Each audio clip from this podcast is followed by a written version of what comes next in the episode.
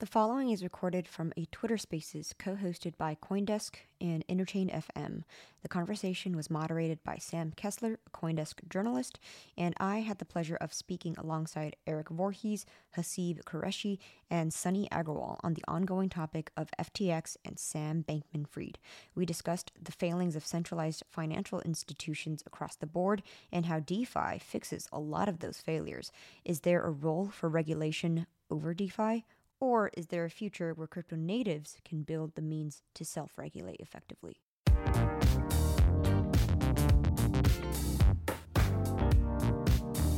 Welcome to Interchain FM, where we dive into the frontier of the blockchain space.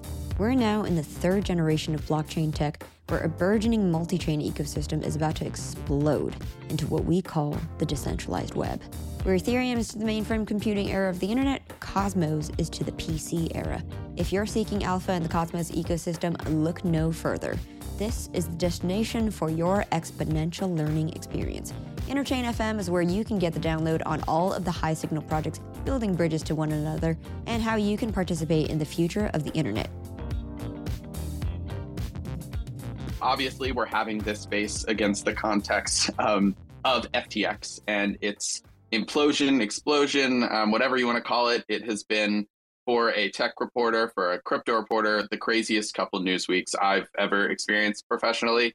It's insane. The most recent thing, um, and this is kind of what we'll start with in terms of a recap that's happened, is we've seen an affidavit from the new CEO of FTX since they filed for Chapter 11 bankruptcy. So this is somebody who actually led the restructuring of Enron and he said, and you might have seen this already in this affidavit, quote unquote, never in my career have I seen such a complete failure of corporate controls and such a complete absence of trustworthy financial information as occurred here. From compromised systems integrity and faulty regulatory oversight abroad to the concentration of control in the hands of a very small group of inexperienced, unsophisticated, and potentially compromised individuals, this situation is unprecedented. So that unprecedented situation is what we're going to talk about today. I'm excited to introduce um, our guests. So first off, um, I'll, I'll, start with some of our CoinDesk reporters. Like I said, I'm Sam Kessler, a tech reporter. I'm joined um, uh, by by uh, Tracy here, um, who is our um, deputy managing editor of companies. Um, broke some of the stories that you've seen over the past week, namely the one about the polycule. So if you got questions about that, maybe we can take some of those in the end. Um, we've got Cheyenne here, who's our U.S. regulatory reporter. Um, and then we've got um, uh, some awesome guests. So we have Eric Voorhees, the founder of Shapeshift. We've got Sunny, the co-founder of Osmosis Labs. Chango um, from Interchain FM, who's a builder in the Cosmos ecosystem. And we've got Haseeb, managing partner at Dragonfly. Um, most of these folks um, won't need introductions, but um, glad to have them here. So to start out, um, I, I, actually have a question um, uh, for, for Sunny. Um, maybe we can talk a little bit, just jump straight into things about the, the, the meat of today's space, which is around the difference between centralized exchanges and decentralized exchanges. So you run Osmosis, which is a decentralized exchange and blockchain on the Cosmos ecosystem. Can you talk about what some of the intrinsic advantages are in your view of decentralized exchanges relative to centralized exchanges like FTX. Why couldn't FTX have happened in a centralized, um, in a decentralized context? Hey, uh, yeah, thanks for having me on. Um, it's uh, the space is funny because I, you know, I think it, started where Chango like retweeted this like old like tw- tw- is it Twitter space some like video stream that from like two years ago or something, and I kind of forgot that that space happened. It was like me, Eric, SBF, and Su Zhu, and it was kind of like this like uh, it it was also a like centralized exchange versus Dex debate, and I feel like at the time, uh, you take uh, centralized exchange as well. SBF and Su Zhu were like, we don't really see that happening, and uh, well, I guess we see which two of us are still standing right now. Um, uh. uh, but no, so like, okay, the, this whole idea of like, I remember like, you know, the one thing so so the whole idea here is that like there was no transparency in the system. You know, what I always tell people is the entire point of DeFi, I think, can be summed down into like one sentence, which is transparent. Trans- privacy for the individual, transparency for the system. So, you know, the whole point of what we're doing with like cryptocurrencies and cryptography is making tools that uh, cryptography on its own gives ways of giving uh, individuals privacy, right? You can have, you know, you don't want anyone to be able to look into your balances or uh, see what your financial transactions are. But the purpose of combining that cryptography with public ledgers is you want transparency on certain aspects of the system. Uh, you want to make sure that you know money isn't being printed out of thin air, or you want to make sure that uh, you know all the rules of how a system is supposed to act are being followed. And the you know you have basic original systems like payment systems like Bitcoin, which provided these like strict set of rules for how to build a currency. But you know now we're able to take those and make them more expansive, and you know we can have we can take all almost all the rules that an exchange does. An exchange really is like you know two people making atomic payments to each other. You know, I'm sending you one asset and you're sending me back another asset, and we can encode those in the rules of uh, of a blockchain and make sure those are happening in a transparent way and allow everyone to still always maintain custody of their tokens. What happened in the FTX situation was, you know, people just sent money to uh, this centralized entity who custodies their coins and there's no transparency into knowing what are those people doing with your coins under the hood.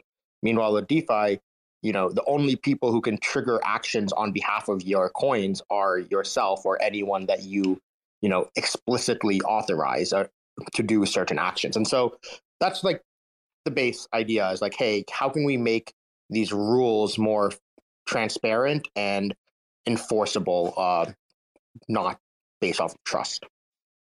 Now, um, thanks, Sunny. That's a um, really useful overview. And, and one of the things that we've seen come up in the centralized exchange space recently is this idea of proof of reserves. Uh, this uh, group of you know principles that people are starting to I guess, uh, adhere to um, uh, an instrument in their own exchanges to, to prove theoretically that their reserves actually hold the amount of currency that they're supposed to hold according to what they've told customers. So, I, I, Eric, I actually saw that you retweeted something today, kind of questioning. I think it was from Jordy from Delphi, um, questioning how this proof of reserve model works and whether it's actually a sufficient way of holding these centralized exchanges to account.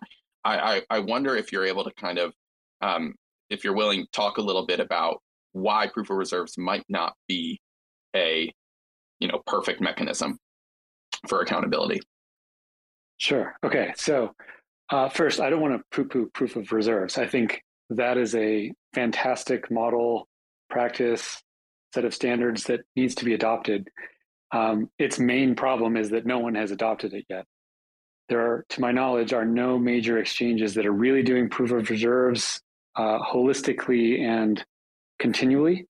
I think some have done like um, periodic snapshots, which is better than nothing. But um, the industry and meaning users really need to start demanding this, and hopefully the FTX collapse will help push people toward demanding that. But um, yeah, it's not perfect. And the thing I retweeted today was actually an interesting point that I hadn't considered before, which is that even if you get proof of reserves, you from a centralized exchange, you can't really get proof of liabilities.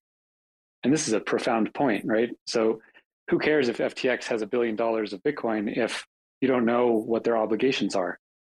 Um, and to the degree that a centralized exchange has financial obligations to other counterparties that's not on chain, um, proof of reserves is really only like half half useful. So while I absolutely want to see the industry move toward that, it's definitely not a panacea. And more importantly, DeFi is like a step beyond that. It, it's proving reserves in all times, constantly, 24 7, even on Christmas. And there are no liabilities that the system doesn't know about either. So it's proving um, both assets and liabilities in real time, all the time, 24 7. How, how are regulators not applauding this grand invention? Um, I don't know, but we have the tools to fix these problems and we just need to use them. Well, yeah, on that, DeFi you have.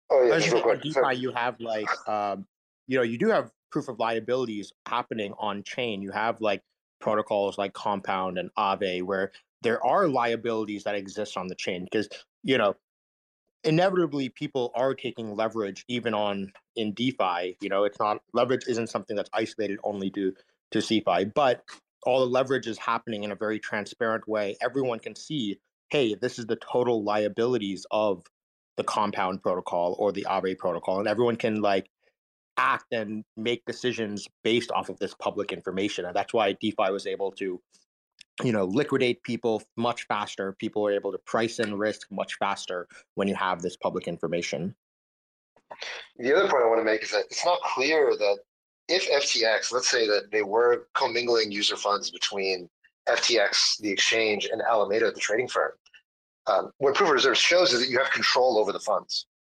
um, if there was this corridor and again we don't know all the details quite yet um, it's possible they could have passed a proof of reserves even while they were commingling funds between Alameda and FTX. So I think Sunny's absolutely right.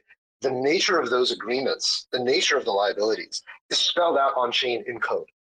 Whereas for any centralized exchange, there's always some element of trust. And the trust me is that no, there aren't off balance sheet liabilities. No, this is not being commingled, commingled with another entity that has control over the stuff.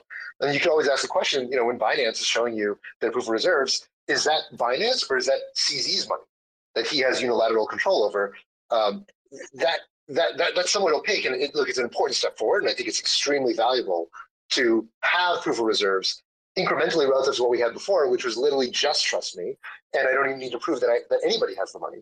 Um, but that's not enough to stop what happened at FTX. Yeah, but it's worth mentioning that like proof of reserves is not some new thing. Like we were talking about this stuff 10 years ago with Mt. Gox. And um, the industry just never really adopted it. It never became a thing. And we've really moved beyond it. So, as cool as proof of reserves is, and as much as I would still like to see it happen and become standard, DeFi is just a step function improvement in transparency over that whole system. Uh, on the DeFi, just just to play a little bit of a de- devil's advocate, um, the narrative that like you know DeFi will solve all of the problems of centralized systems um, you, you, guys made some great points, but um, I think it's important to acknowledge that, like, you know, DeFi also poses its own set of unique risks. Like, you know, do you want to get rugged by a fraudulent centralized exchange or, or get rugged by like the North Koreans? I don't know. It kind of it kind of seems to me like, you know, it's a little bit of a pick your pick your poison. And so, I mean, we've seen also uh, with the Mango hack, like like DeFi is not foolproof either. And so, I was wondering if you guys can also address maybe maybe let's go with Eric. Um, some of the problems with DeFi as well. Yeah, first of all, no one should be going around saying that DeFi is a panacea and that DeFi has no problems or no risks. Anyone saying that is a charlatan, and you should walk the other direction. Um, the difference is that in DeFi, everything is open source and visible to the public and operates according to how the code is written. And the code can be read by anyone.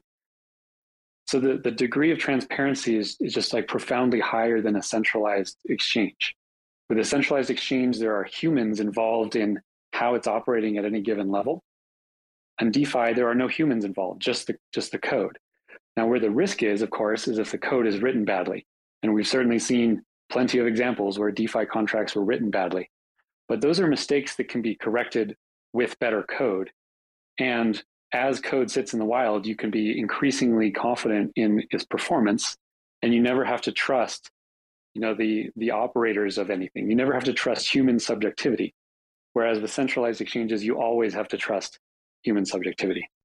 One of the other things that I'm curious about is like whether DeFi poses extra risks in terms of making people like the. I, I, it's not only the the dialogue around it, but it's just at the core of these products. They are technically more transparent, but one of the things that we saw with, for example, FTX and Alameda was that they held a disproportionate amount of the token supply of certain tokens, which, um, and it's not just limited to this case, it, it theoretically offered them the ability to manipulate markets and so on. So I'm curious if you know that is more of an issue in a decentralized context. Um, is that transparency actually applicable when we're talking about market manipulations when people over time are going to get more and more sophisticated, able to spread their holdings between different wallets, obscure their holdings, so on and so forth. Um, kind of a broad question, but um, I don't know. Eric, I saw you on mute for a I'd second. say the the risk of something like FTT is borne by the holders of, of FTT. And if people are owning that asset, then they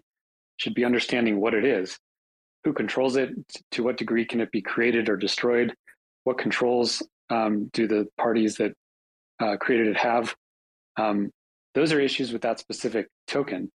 But if you're taking any specific token in the context of centralized exchanges or decentralized exchanges, it's always going to be more transparent in the latter because everything is on chain and everything happens according to code versus being in a centralized opaque database that nobody but insiders can access and subject to the subjective whims of people.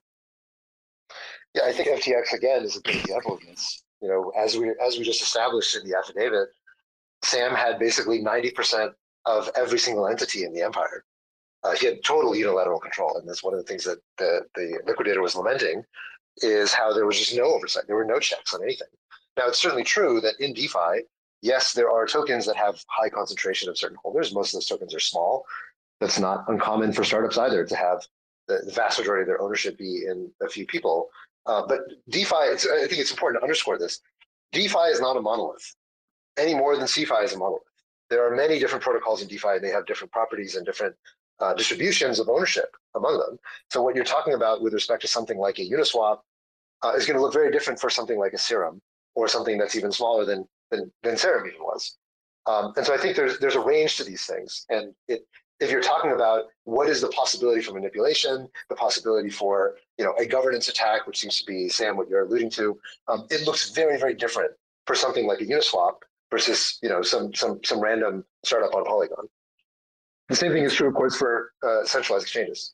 It's also about to what degree do you have control over it? Um, because in DeFi, you have full control uh, over your assets, and you know if something gets hacked, well, you know it was on you. But then if your money was on FTX and you had no insight into how it was run or um, like what was on its balance sheets, it's completely out of your control and it arguably wasn't your fault. So it's a difference between um, trusting someone else for that or trusting yourself.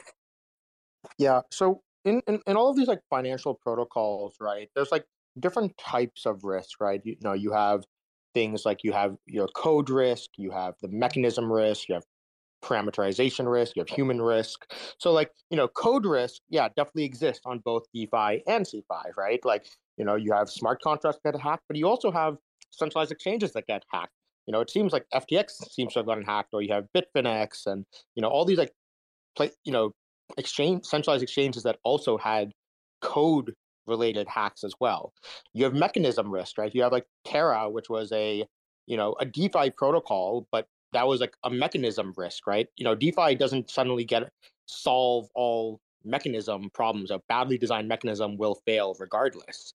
Uh, you have parameterization risks, right? So, you know, part of this FTX situation was a parameterization issue as well, uh, or at least, you know, maybe that's they're claiming it was that like FTT was designated as way too high uh, valuable as a collateral than it should have been. And that's the same thing that we saw in the Mango case as well. In Mango, they decided to put their own token as like premier collateral, which it really shouldn't have been. And so, you know, I think that's actually one thing that DeFi needs to get better at is going through these like governance processes of how to properly parameterize their protocols. And you know, there there there's like a range of proto- different types of protocols in DeFi, right? Some that are like relatively very governance less, while others are require more active governance, like lending protocols. And so, you know, I think there's been a shift in crypto in DeFi over the last few years of trying to move things. You know, we had this like peak where everyone was trying to make these governance tokens to build value for their things. Uh, but now we're, we're, I think we're starting to see a, a more shift back towards like governance minimized protocols as much as possible. And so, um, yeah, so I think there's like DeFi definitely has a lot of space to go, but I think the key thing that it does is it stops it it handles the human risks where you know you don't have to trust a human is going to run away with your money at the very least. it, it, we're also talking about the differences between uh, DeFi and CeFi, but then I noticed there's a lot of you know skirting of blame by the politicians because if you look at FTX, the offshore entity, that one went insolvent, but FTX, the US entity, was actually well capitalized. So, you know, we have Elizabeth Warren who's saying, well, you know, we need greater oversight into this like crew of anarchists, but in reality, th- this this outcome happened because bad regulation pushed exchanges offshore and for people to just like go in jurisdictions where it is the wild west. Whereas if you look at coinbase um, they, they're fine. So I, I think there is some conversation to be had about the responsibility of you know po- politicians to actually figure out a positive framework and not just like put it on to us and then say that we're a bunch of anarchists and we're at fault now. Look at look at everything that's happened i think do we actually know that ftx us was well capitalized because they also had to you know declare bankruptcy no, they, with the they rest. did also file for bankruptcy that's right yeah um, so i think I, I, I, your your point's well taken um, uh, yeah but but i think that it's hard to say that the entire thing wasn't you know going under uh, for whatever reason. But uh, uh, one one question, like when we talk about some of the risks of DeFi, and Sunny and Chango, by the way, thank you for joining us. You you were you know a big part of getting this whole group together. Um, so for both of you, um, you you have a big role within the Cosmos ecosystem. At the core of that ecosystem for a long time, and still to some degree, was Terra and their UST stablecoin, which until recently and until it blew up was the stablecoin. And as uh, in Cosmos, and as we all know now, it collapsed and fell to zero. And part of the reason why it was able to get so big, I, I don't think it's controversial to say, is that many um, you know figures within the Cosmos community, specifically Terra folks, but also beyond it, either promoted that token or sat back despite um, and, and, let it spiral out of control despite knowing its risks. Everybody that i talk to now says in retrospect they knew it was risky but anyway I, i'm curious as you know core figures in this community whether leadership bears some responsibility to communicate the risks of these protocols to people better, even though they are just experiments and everything's transparent on chain. People did lose a ton of money. You can't put the blame on leaders in Cosmos for things that fail within its ecosystem. Same reason why you can't blame Vitalik for like some of the scams or you know like NFT rug pulls that that were built on the Ethereum blockchain. Um, you know that being said, I believe like Sunny was vocal about the um, like poor mechanism design uh, underlying UST. You know, I was as well, but um, like less less explicit. Um, I did do an interview with Do Kwon where I asked him the hard questions, and he did answer them um, in a very straightforward manner. And it was it's left to the listeners to really draw their own conclusions. So I would actually argue that like I feel like maybe we didn't do enough in Cosmos to be like letting governance be more opinionated on things. So on osmosis, how you know UST and Luna became uh, two of the biggest assets uh, on on the on the DEX, and you know osmosis has this like liquidity incentives program, and it was funneling a large portion of the incentives towards UST and Luna. And part of the problem there actually was that you know the incent- liquidity incentives mechanism that we used was one that like favored it you know it, it looked at the assets on on the DEX that brought in the most trading volume and it drove liquidity incentives to those pairs in order to build up liquidity for the pairs that brought the most volume. And so if anything i would say actually part of the reason ust and luna became so prevalent within the rest of the cosmos ecosystem was actually because you know it was overly unopinionated and was just like you know oh okay these two assets are bringing volume because they were popular assets. Let's fund let's let's uh, channel more liquidity towards those assets. And I, so i think one of the things that uh, osmosis governance has realized since then is that it actually needs to be more opinionated on things. So you know there it, you know we've been bringing it, liquidity incentives are like being used right now to like you know make sure we have a diverse set of stable coins rather than going all in on any one stable coin again or making sure we have um, you know a enough liquidity with paired with other major assets not all dependent on one asset. Like, you know, for a long time, Osmo, Cosmos ecosystem liquidity was very much central um, centered around Atom, but you know we're kind of starting to move away from that because we don't want to be dependent on any one asset as like the primary uh, liquidity on and off ramp into the ecosystem. So I think we're, we're we're we're working on. I think governance has realized we have to be more opinionated than than we were before. Yeah, I'll, I'll point out that um, like in Luna's case, it wasn't the failure wasn't a failure of code. Uh, the failure wasn't a, a bug. It wasn't like a bad actor. It wasn't a hack. It was a mechanism that didn't withstand the scrutiny of being in the marketplace. And sometimes you have to just let mechanisms try to operate in the marketplace and see if they fail.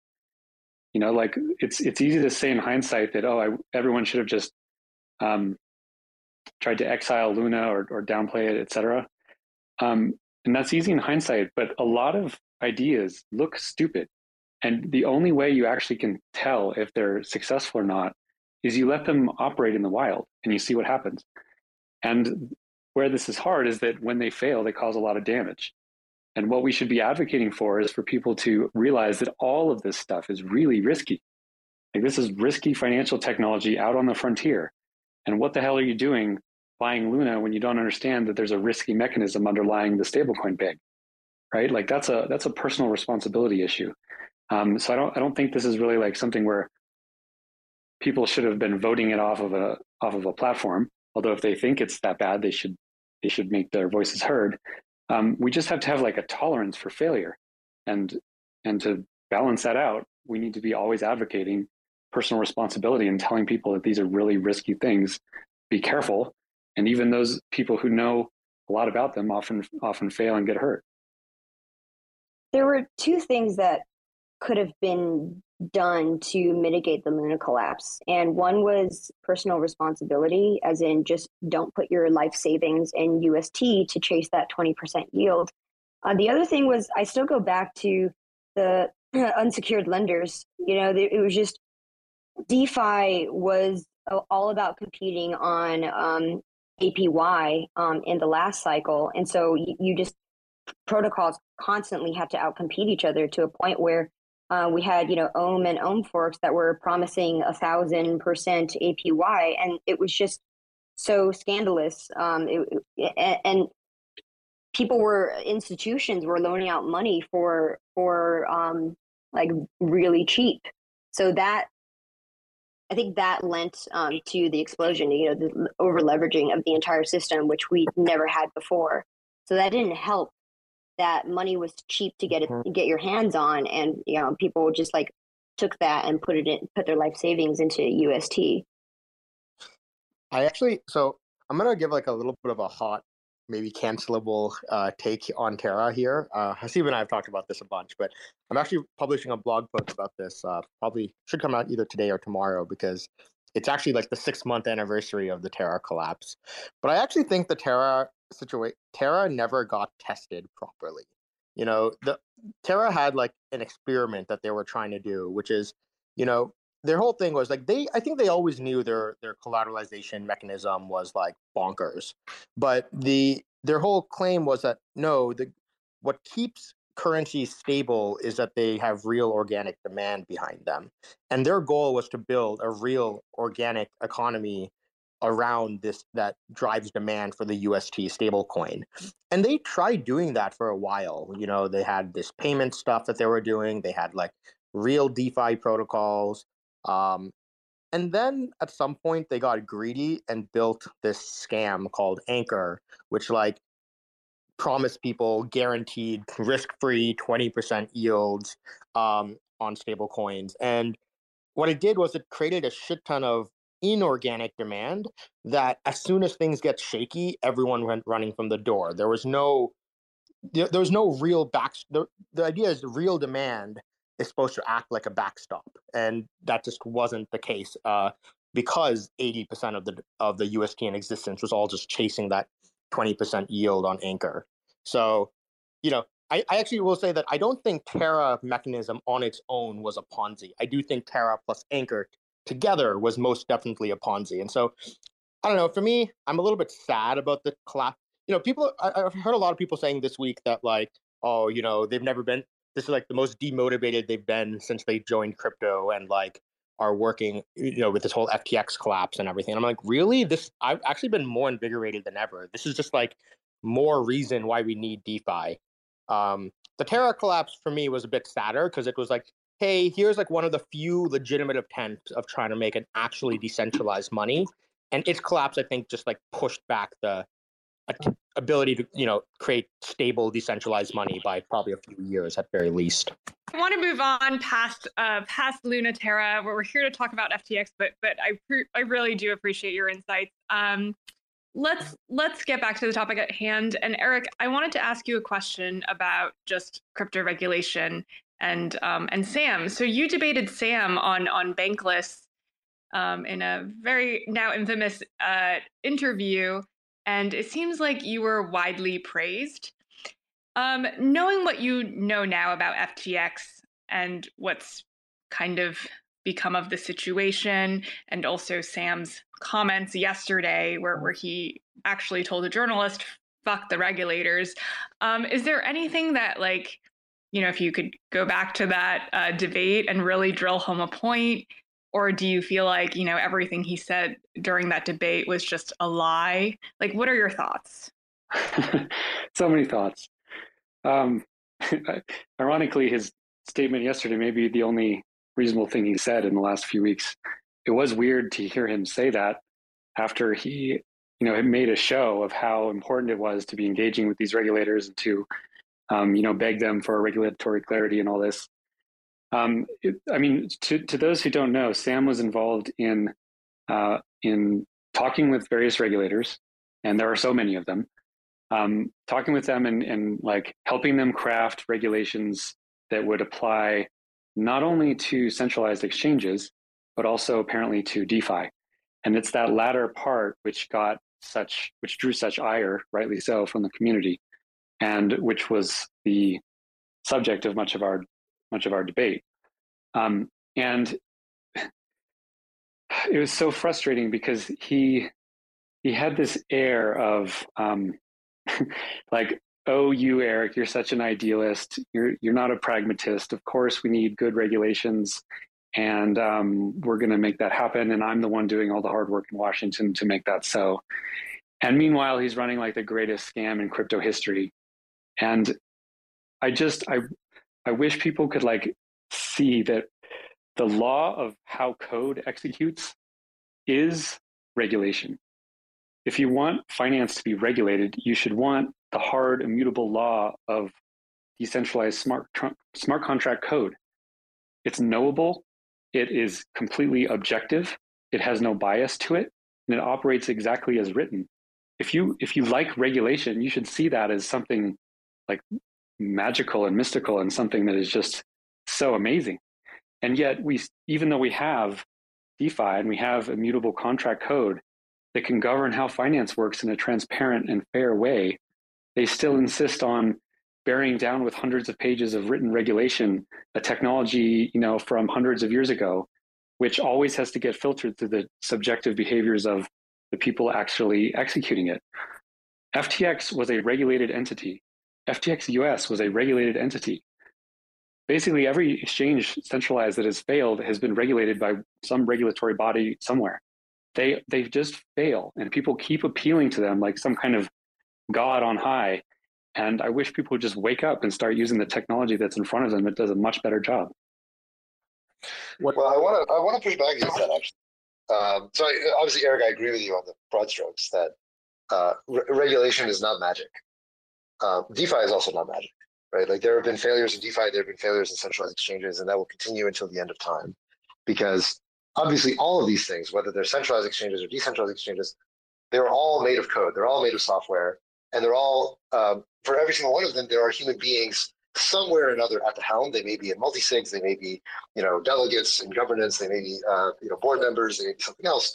Um, I think the what's what's so interesting about Sam's response in that Vox article, where he sort of took the mask off and started very very sort of Joker energy that seemed to come out when he was was very honest.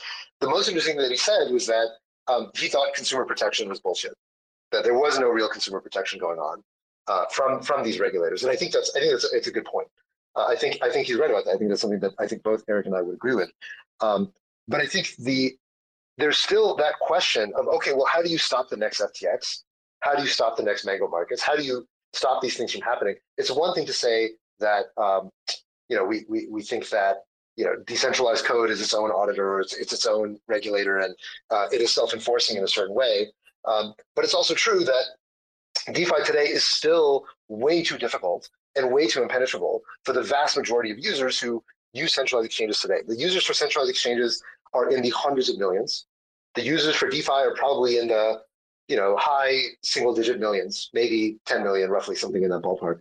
Um, and I think it's it, right now we're nowhere near bridging that gap. Um, now it's not just about consumer protection in order to bridge that gap. It's also about UX. It's also about scalability. Um, but I, I think there are really hard questions for which crypto right now doesn't have an answer to, and we need an answer if we want to be able to tell regulators, "Hey, back off, we got this." I, I think DeFi DeFi is absolutely the answer. The fact that some people haven't learned how to use it is on them, frankly. Mm-hmm. And even though it's only 10 million people today, that was the entire crypto industry five years ago. So it is it is growing fast. It is growing really mm-hmm. fast. And if you if you use an average DeFi app today, a lot of people don't even realize that it's DeFi some of this stuff gets super easy if you're just using like MetaMask and Aave. Like, frankly, that's easier than using a bank wire and having to drive down to the bank and spend like an hour, you know, talking with some teller down there. The fact that people aren't used to that behavior is just a process of learning. I think um, if I can um, move to another question, I'm sorry, Sunny, um, and feel free to chime in on this one. But uh, Eric, you, you just raised an interesting point about how some users um, are, are using products without realizing that they're DeFi. And I think last cycle, the last season, I guess, uh, of crypto, we saw a lot of people using platforms that they thought were DeFi, but were not actually DeFi. And I wonder if anybody here thinks that there's some place for regulation or why there isn't a place for regulation to define what decentralization actually is. To give a more concrete example, you know, there's very centralized platforms that kind of wielded the the the the DeFi moniker like Celsius. Then there's clearly decentralized platforms like Uniswap and Aave that you just mentioned, Eric. But then there's these things that are a little bit in between. Um, DYDX comes to mind, where they call themselves a hybrid decentralized exchange, where they need to maintain some centralization, apparently, in order to process upgrades, in order to maintain their order book, yada, yada, yada. So, should there be regulations defining what is actually decentralized in order to bring DeFi to the fore? That, that, that's exactly my point. Is that there's a spectrum to all these things, right? It is not enough to say that okay, well, the smart contract is on chain and therefore this thing is self-enforcing and therefore blah blah blah, right? There's DeFi that basically is controlled by a single admin key. There's DeFi that's controlled by a multi-sig.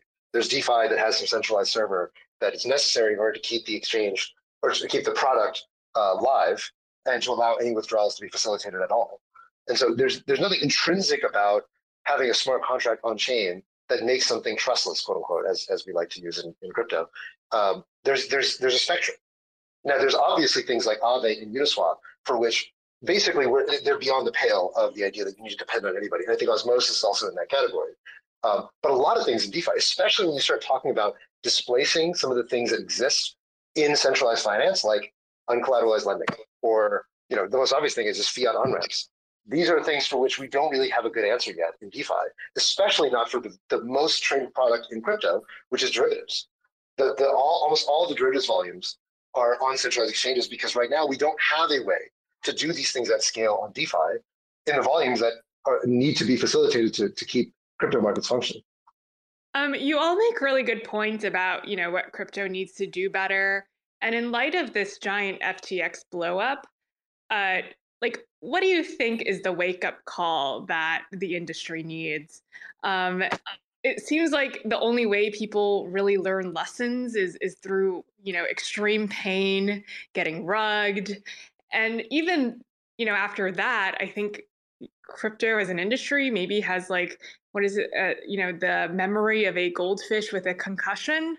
Um, so like are you optimistic that this ftx blow up will be a lesson or do you think you know we have seen exchanges centralized exchanges rug people over and over again? Ftx is just the largest of the scale and um, you know in, in 10 years we'll be you know reading headlines about another centralized exchange blowing up.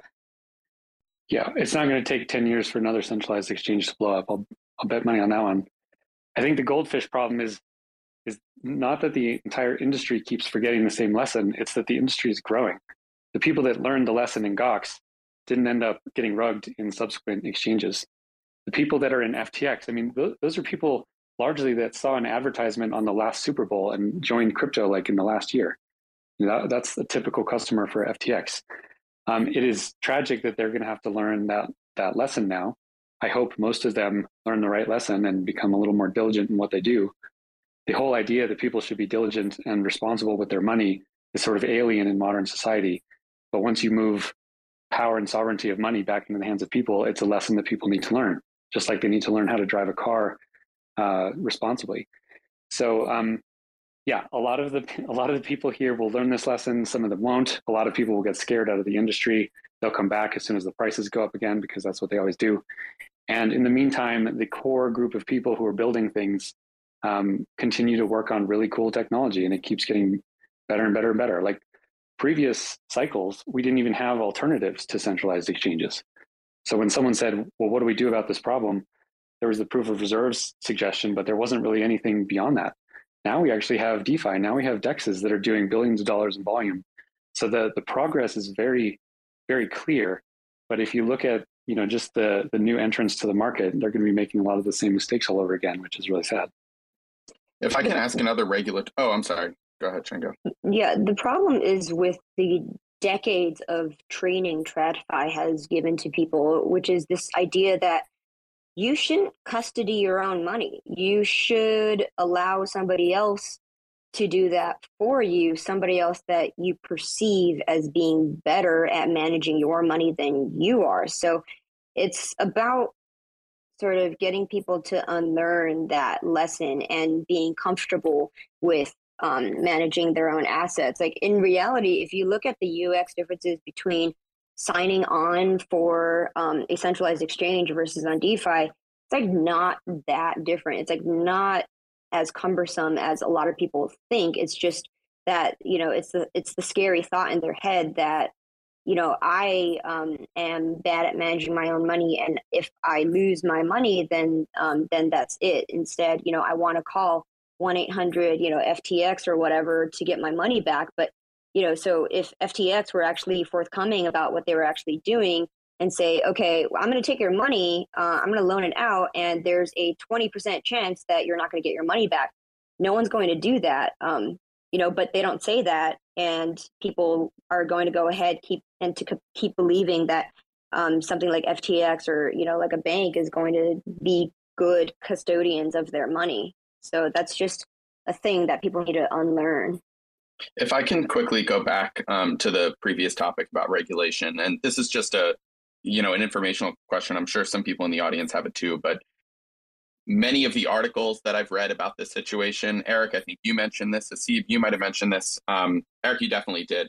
Uh, they reference this idea that SBF was cozy with regulators and therefore was carving out preferential treatment for centralized exchanges in general relative to DeFi, if not you know SBF specifically. Can somebody articulate to me, uh, as a tech reporter, not a regulatory reporter, what those carve outs actually are? How materially would SBF be benefiting himself and centralized entities over decentralized entities? Eric, I see you unmuted. Yeah, I think the the main trick that was being played was um, inviting or or permitting or tolerating the idea that front end websites for decentralized protocols should be licensed. And the reason that's a big deal is because today, if you go to you know FTX or Coinbase, you have to go through this whole compliance surveillance nonsense, um, and a lot of people don't like that for very good reasons. Uh, you go to Aave, you click connect your wallet, and you're suddenly there. Um, that's that's way smoother. But if if the front end for Aave required you to go through a licensing process, first of all, most front ends for Aave wouldn't exist because you know a 22 year old kid is not going to spin up a hundred thousand dollar legal fee just to do the initial analysis to see if they can get a license, let alone set up a you know million dollar year compliance program just to operate the license. It completely changes the the competitive nature of um, of websites. And so it seemed like what Sam was doing was inviting in um, licensure for front ends for decentralized protocols. And he was saying, you know, like, I don't want to do that, but I'll tolerate it as long as we get good good legislation through. And um, I didn't I didn't see him as such a villain when we had that debate. Like I was trying to give him the benefit of the doubt um, that he just didn't realize how reckless that was. But it's I, I feel a little more reasonable now to to not give him that benefit of the doubt and, and to say, okay, well, his main competitor is DeFi over time. And so he was trying to get out ahead of that and put up roadblocks and friction on those competitors. Yeah, I really I mean, liked I... your um, email example, Eric, uh, which is this idea. I mean, so Sam's argument is that um, you know protocols can be permissionless and open source, totally fine, uh, but the front end should be licensed because X, Y, Z. And you posed the analogy of you know, okay, email protocol. If the um, if, if regulators license the front ends, like you know, Gmail.com, um, the web UI for accessing email would email have gained the adoption that it did today? Um, and you know, he was basically lost for words, and that was very telling. Well, well, actually, he, on that, this was one of the things he wasn't lost for words on. He he was like vehemently opposed to licensing right. front ends for email, and he gave this eloquent argument about how bad that would be.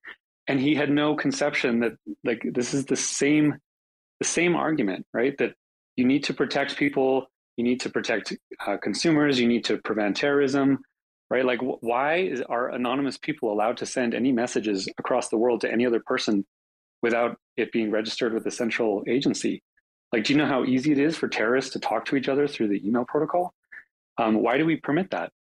We, we permit that because that's how it's been since the, the mid 90s when this stuff was getting debated. But those arguments could have gone a different way. And, and you could have seen people arguing for licensure where like if you want a Gmail account, you have to provide KYC information. That is no more ridiculous than someone needing to provide KYC information to manage their own money. So yeah, I was I was happy with that analogy too, and I was glad that it struck a chord. Um, shifting gears a little bit, I'm curious uh, if any. So we've talked a lot about we and then the general crypto Twitter crypto community have talked a lot how, in retrospect, there were some red flags um, Haseeb, I'm going to have a question for you a little bit about this in terms of on the venture end, why you saw some of those red flags, others didn't. Um, but just speaking broadly, um, I- am curious. Binance, for example, which is now it was already the biggest company in this space. Now it is even more the biggest company in this space. Are are there any reasons? Uh, I'm genuinely asking to to think that it is not like. Do we have any reason to think that it is not the same sort of a situation as an FTX? And if there is no reason, um, yeah, what should people be doing? It, it's a broad question, I know, but um, I don't know. I don't see anybody unmuting. Anybody want to kick the CZ Hornets next? I okay, mean, see. Yeah, Thank I mean, you. look, I don't think there's a lot of visibility to what's going on at Binance, but I will say that there's um, the situation at FTX was pretty exceptional, right? I mean, Sam was first a market maker and ran a you know prop trading firm, before he started FTX, and FTX and Alameda always had this somewhat shadowy relationship from the beginning. That's not really true of Binance, right? Binance started as an exchange first and foremost. But the other thing about Binance that that makes it more difficult to imagine they're doing the same kind of thing, putting their proof of reserves aside, which they were the first to kind of self-elect. Um, it's very obvious that Binance, the business, is incredibly, incredibly, incredibly profitable, and it's clear that that was not true of FTX. Last year, um, you know the financials that FTX gave to their uh, prospective investors, so that they made about four hundred million dollars last year, and in net profit. Um, almost every single exchange that was of any size made over a billion dollars last year. Last year was the most incredible year in crypto history for trading fees. Uh, and the fact that FTX only made 400 million means that it actually wasn't that profitable of an exchange. They made much more money from Alameda Alameda made billions last year, right? If you look at the um, the financials that they uh, submitted in the affidavit, it said they had over thirteen billion dollars in assets uh, as of the end of last year. Uh, th- that's the estimate anyway that they produced, um, and that's probably marking a bunch of stuff to crazy valuations. But whatever, let's say it's you know the order of five six billion. Uh, clearly, Alameda made much more money than FTX did, and so you can see how their interests would be compromised. and uh, they clearly were when push came to shove and it was time to decide whether or not Sam was going to save Alameda or or let Alameda die and, and, and have FTX go on. He made the wrong choice, or at least that's the story that we're getting so far. Um, there, uh, there's no reason in principle why you might think that's true for Binance. So I think you know, it, it, again, Binance is not, it's, it's, you know, it's a lightly regulated company based out of Dubai. Uh, they've got a ton of entities around the world. So we don't know what we don't know. But I don't think this is uh, a good impetus for us to start suspecting that all exchanges are doing this because FTX is doing this. We, we shouldn't expect that all exchanges are doing this, but we should recognize that all centralized exchanges have counterparty risk. And if the, if the lesson here is, oh, we shouldn't have trusted FTX, we should have trusted Binance, that's the wrong lesson. Like, I, I think Binance is probably operating a legitimate business, but I'm not going to leave money on there. And if people are leaving lots of money on Binance over extended periods of time, not for trading, but just to use as a wallet, you are inviting this very problem. It doesn't have to be the exact same circumstances that cause a catastrophe. Each of these things rhymes, but they're not identical. Anyone who is leaving tons of money at a custodian is putting themselves at risk. And th- this is the lesson that the crypto industry needs to learn. If you want to use a centralized exchange to trade, go for it, but don't leave your money there for extended periods of time. Like, how many more examples do you need? Uh, like, also, Haseeb, how do we even know, you know, uh, Binance is, you know, super profitable? Like, I mean, how do we know what their revenue numbers actually are? We're just trusting them to tell us. And, you know, if we've learned anything, like, you know, these centralized exchange operators, they can lie, you know, and it's like with DeFi, you can see exactly what you know what revenues are going because everything is fully transparent on chain.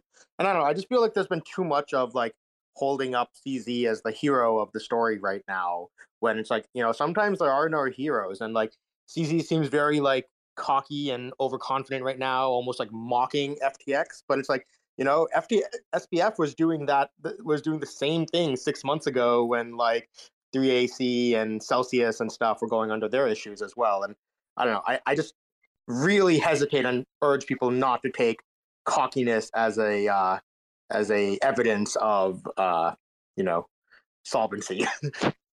yeah, so to be clear, I'm I'm not saying that because CZ is going out thumping his chest that that means it's time to trust CZ. I think CZ has probably misplayed his hand here because I mean, one obviously you know killing FTX. FTX was a tiny player relative to Binance. Binance had something like 65% market share. Um, but you know, while FTX was still alive, FTX is something like 5% market share. Uh, and CZ toppling FTX has you know brought the entire crypto industry down another 20, 25%.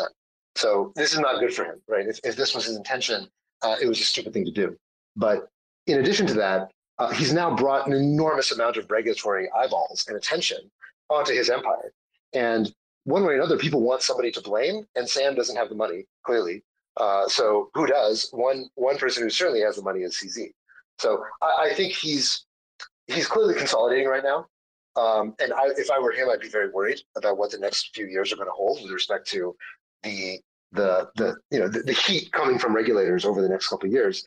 Um, but I, I, also don't. I, I, think it's a little bit hyperbolic to say that there's no good reason to think that Binance isn't lying to us about having money. Like it, it's it's pretty hard to fake the, the scale of Binance. And of course, they do the BNB buybacks. You can see on chain all the volumes that are going there. Talk to market makers and see, you know, is the liquidity on Binance real? The answer for almost everybody, the answer is yes. Um, now, does that mean you should keep your money long term on Binance? I wouldn't recommend it, and we don't. Um, but it's it's a very different thing to say, okay, we think Binance is the next FTX. Um, Haseeb, actually, uh, to ask you a follow up question. Uh, you you called this I forget on what podcast it might have been Unchained. Um, you called it the largest failure not just in crypto, uh, but in in venture funding ever. Um, paraphrasing, of course. But I'm curious uh, why you personally didn't invest, and if you can talk a little bit about, if you have any insight into this, the due diligence or lack thereof that other funds have done that allow something like this to happen. Are people just you know, following the herd. I saw Su Zhu tweet, for example, recently where he was just like, "Oh, well, we assumed it was vetted, so we jumped in," um, which is not to start talking about Su Zhu Anyway. Yeah, I mean, it's it's pretty clear that that was the story for almost every venture capitalist. So, you know, judging from what John Ray is now, uh, you know, spelling out in the affidavit, they just had, you know, Mickey Mouse accounting end to end for every single entity that they had. There was no there was no CFO. There was no board with any external oversight. Um, it was just a bunch of kids in the Bahamas apparently screwing each other and just like you know slinging around ledgers from a Google sheet, and that kind of I mean. Uh, it, it's very clear now talking with a bunch of the other investors who were in FTX. So we never invested in FTX. We passed on every single one of their rounds. Um, and for us, you know, there's just the the math and the relationship of, of Sam with his empire, like the way that they were doing all this all this nonsense with Solana coins and um, you know launching Serum and then launching FTT and then launching Oxy and launching Maps. It just all really felt like this kind of bullshit. Um, you know, all these low FDV launches just felt like a bullshit kind of money engine that didn't feel sustainable. And for a while, we felt really stupid, especially in 2021 when Sam was the top of the world and everything that he touched turned to gold. Uh, we were just like, wow, how did we, how did we get this wrong? We must have totally misunderstood how this thing could end up becoming self-sustaining. Um, and I think there were, there were, there were a lot of things that that made one think that last year. Um, but it, you know, at the end of the day, the, the, honest truth is we did not suspect that Sam was stealing money from FTX to go put it in the pocket of Alameda. Now, almost everybody who looked at FTX, especially in the beginning, assumed that there was a special and unfair relationship between Alameda and FTX, and that's now been confirmed by John Ray in that affidavit that you know Alameda had a special relationship with FTX. Um, and everybody, it was, it fairly obvious, right? If, if a market making firm starts an exchange, probably there's something special going on there. Um, but the, the, the, extent of malfeasance, I think, surprised everybody, right? So for, for the most part, I think the, the core of the story, like why did all these venture capitalists invest without doing more due diligence? The answer was that Sam was the guy. And when Sam was the guy and you wanted a piece of Sam, and the perception was that uh, this this was the safest investment in crypto. A lot of the investors who invested into this thing, they don't do tokens. They don't invest into you know real crypto native projects, and so they perceived as FTX being the safest thing they can invest into because it's an exchange rather than being a token. Uh, and Sam is this like really impressive guy, and he's on the cover of Forbes, and he's getting on TV, and he's in, you know he bought the Miami Heat Stadium, uh, naming rights, blah blah blah blah, uh, and uh, this is this is how that turns out. And so I don't know that the lesson is so much for consumers because at the end of the day, consumers, like there's no real way as a consumer for you to be able to diligence any centralized exchange. You just don't have the tools available to you. And to the extent that you can diligence them, it's like look up their financials, which is that, okay, they have 100, uh, what is it, $1.7 billion that they've raised in total capital. Uh, and they announced having over a billion dollars just sitting on the balance sheet.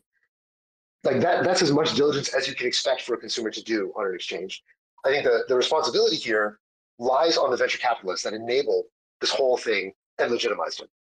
Thanks, Steve. Uh, I'm curious um, as we're kind of coming to the end here.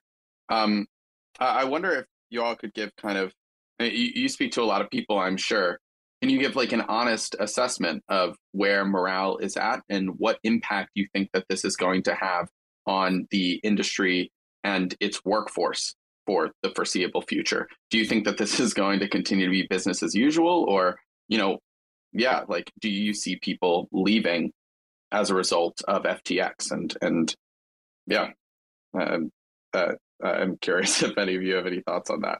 Sure. Yeah. Yesterday I was at a conference for um, uh, you know trademark and IP lawyers, and I met some people who knew some people who quit their jobs in 2021 and went to work in you know web3 as you know like your general counsel.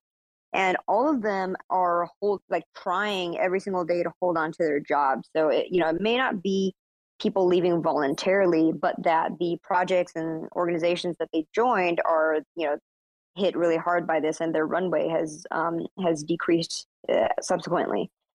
So yeah, that's that's that's the harsh reality of this. Um, people are getting flushed out with or without their consent.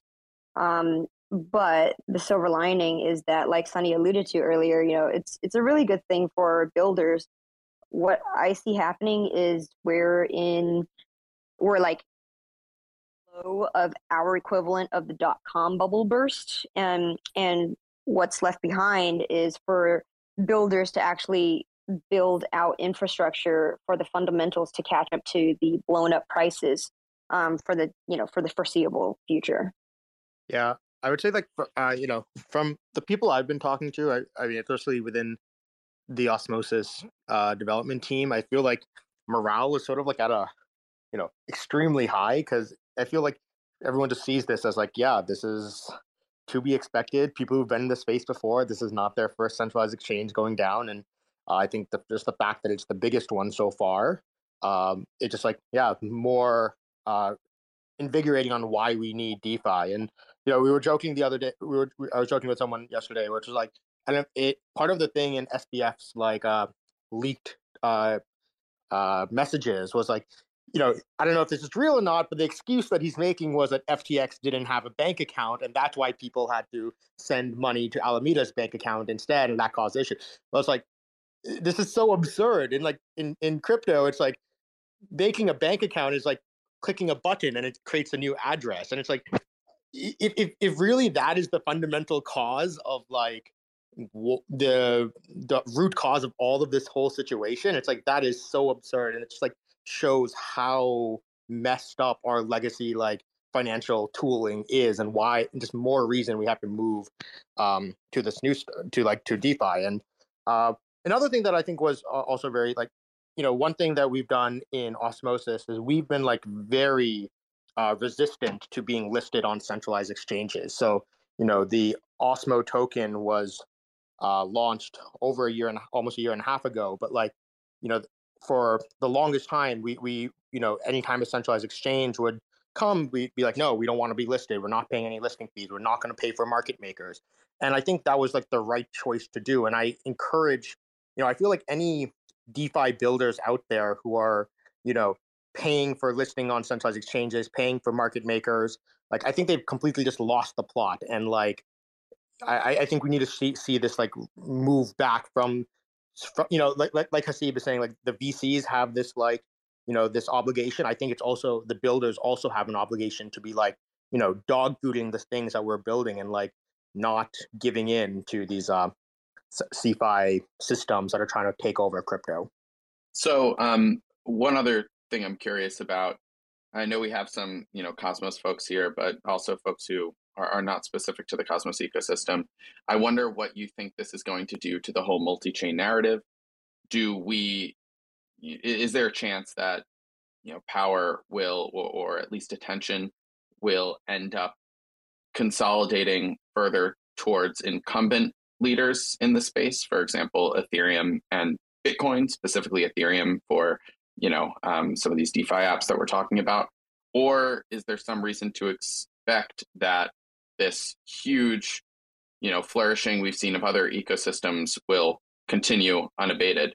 For example, Aptos, Sui, which launched a testnet today, some of these Cosmos chains, yada yada. Why why should we expect those to continue to proliferate? Yeah, I mean, I think that this this flourishing over the last year of these like VC driven like ecosystems where you know they raise these giant ecosystem funds, give all these grants. I think like you know I, that's never been really the thesis of Cosmos. The thesis of Cosmos has been like, hey, we're going to build open source tools that'll let people make really powerful, interesting applications. Applications like Osmosis, Thorchain, um, you know, Mars, like all these like interesting DeFi protocols that you know just literally wouldn't be possible to be done on existing blockchains today. And so, you know, Cosmos is not this bet on uh, you know, VC pump and dump L1s. It's this bet on like, hey, give developers the best tools possible to make them possible to make the as easy for them to build the best applications possible, and that's where the users will go. So I don't really see this having any sort of implication on the multi-chain interchain uh, thesis. Yeah, I, yeah, I would like to to add to that. So this I, I think there's this there's not going to be consolidation into you know whatever unscalable uh, project that that just like a money grab in the future it's going to be completely merit based because there's there's more of a demand for that you know if if money is dried up then there's no way for you know something like alameda to to like pump money into like solana ecosystem to then just like buy the decentralized app and like give out millions of dollars in grants for um, people to build on them. It's it's going to be um, the the DApps that are going to choose the stack that is most uh, suited for their needs. And you know, in Cosmos we've we've never paid anyone to like build in our ecosystem. It, it, it was all about um, whether or not the SDK served their needs. Yeah, I mean, at the maybe a slight counterpoint, and at the risk of stating the obvious, when people are scared, they fly to what's safe. And you know, when it comes to centralized exchanges, that means the Coinbases and the Binances of the world. Um, it becomes much harder for smaller exchanges to hold on to their deposits. The same thing is true in DeFi. In DeFi, when people are scared, they're going to fly to the Uniswaps, the Osmoses of the world, and they're not going to be as inclined to use smaller dexes or smaller startups that aren't as proven. Um, and you know, startups, it's a difficult time for startups when you have such a dramatic failure because startups need trust. And that's true whether it's in DeFi or in CeFi. They need people to be willing to take risks and to try new things. And when people are scared, they're not willing to do that. There will come a time when people, you know, the the when when the the scar tissue kind of solidifies and people become a little bit more okay and they stop being so worried about contagion or about other things going down. Um, and that's when I think it'll be, we'll get back to trendline with respect to the adoption of the multi-chain story. But I think for the next, at least for the short order, um, people, people are scared and that's going to reflect in, in their behavior and their usage patterns of these different protocols. I mean, how much of the ecosystem do we all think was propped up by those grants that you talked about? Sunny, you called them VC chains. A lot. Um, yeah. Yeah. Yeah. I mean, what happens now? Like, when does that come back? Does that come back? Is it ever going to look the same? Um, maybe that's a statement more than a question um, or a restatement. But um, yeah. I, I think we're going to like seeing this like copy paste game where, you know, people just keep launching L1s and then you like copy paste existing applications onto these new things and just like fake an ecosystem with this VC money. I don't think that's going to come back. And I, well, at least the very least, I hope it doesn't come back. Uh, the goal is that we want to see like actual innovation. And, you know, this whole thing about like, well, you know, keep in mind Uniswap and Compound and like, you know, these like base fundamental DeFi innovations came about during the last uh, bear market. And I'm hoping that we'll see similar things again. I actually think that like I think that hard times are the best times to build startups. There's this uh, quote from um, I forgot his name. It, it was some F1 driver, but he he's like, you can't overtake 15 cars in sunny weather, but you can when it's raining. And it's like hard times are when you, you know, really can. Uh, you know, that's what when it's when it's everything's good. You know, everyone can go at max speed, but it's like the hard times is when you can really show your skills and what you can do. Um, we've got five-ish more minutes um, left here. Thanks for um, that answer, Sunny. Um, I, am looking right now. I'm, I'm, having trouble adding people to the space to speak, but I'm looking right here at, at some of the comments that um, folks have left. Uh, one of the first ones here, um, directed at Eric, is whether he feels as if there's an education problem where regulators don't understand how code could be law um, are they simply threatened by DeFi or in trying to cling onto their power structures? If I can like add on to that or rephrase it a little bit, I'm curious also with Sam, one of the most vocal, even if we might disagree with him, um, you know, crypto proponents gone. Uh, what is the main voice educating Washington and other legislatures now? Yeah, well, there are some really good groups in DC doing incredibly hard work, trudging along through Mordor, trying to, you know, educate the orcs on on peaceful relations with the villagers. Uh, Coin Center is great. Blockchain Association is great, and um, so they are making slow and steady progress, which is really helpful. Probably, you know, five years ago there was like no one in Congress that that cared at all about crypto, and no one that liked it. Now there are some advocates so it, it's slowly getting better. Um, but we have to recognize here that crypto is not just like a, a different way to do finance. It's like a completely different paradigm for, for orchestrating economic activity. And it transcends what regulations of the last 200 years have tried to do. So you, you essentially have a financial system which is immutable and only executes according to code versus a bunch of people who are only used to making laws trying to control finance. These are mutually incompatible visions. Um, I know which one I'm going to bet on, but we shouldn't expect regulators to ever really embrace this stuff because it is at odds with their very existence.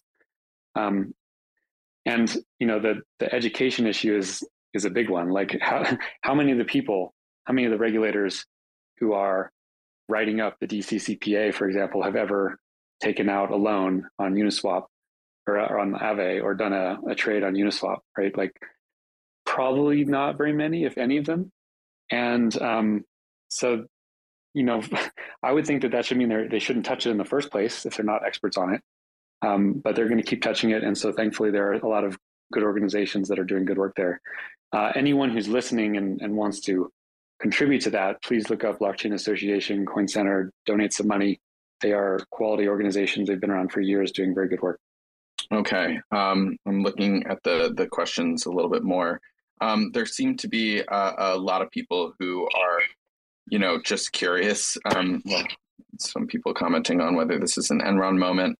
Well, I, I, I mean, um, maybe without uh, to to combine a lot of things with one another that I'm seeing here.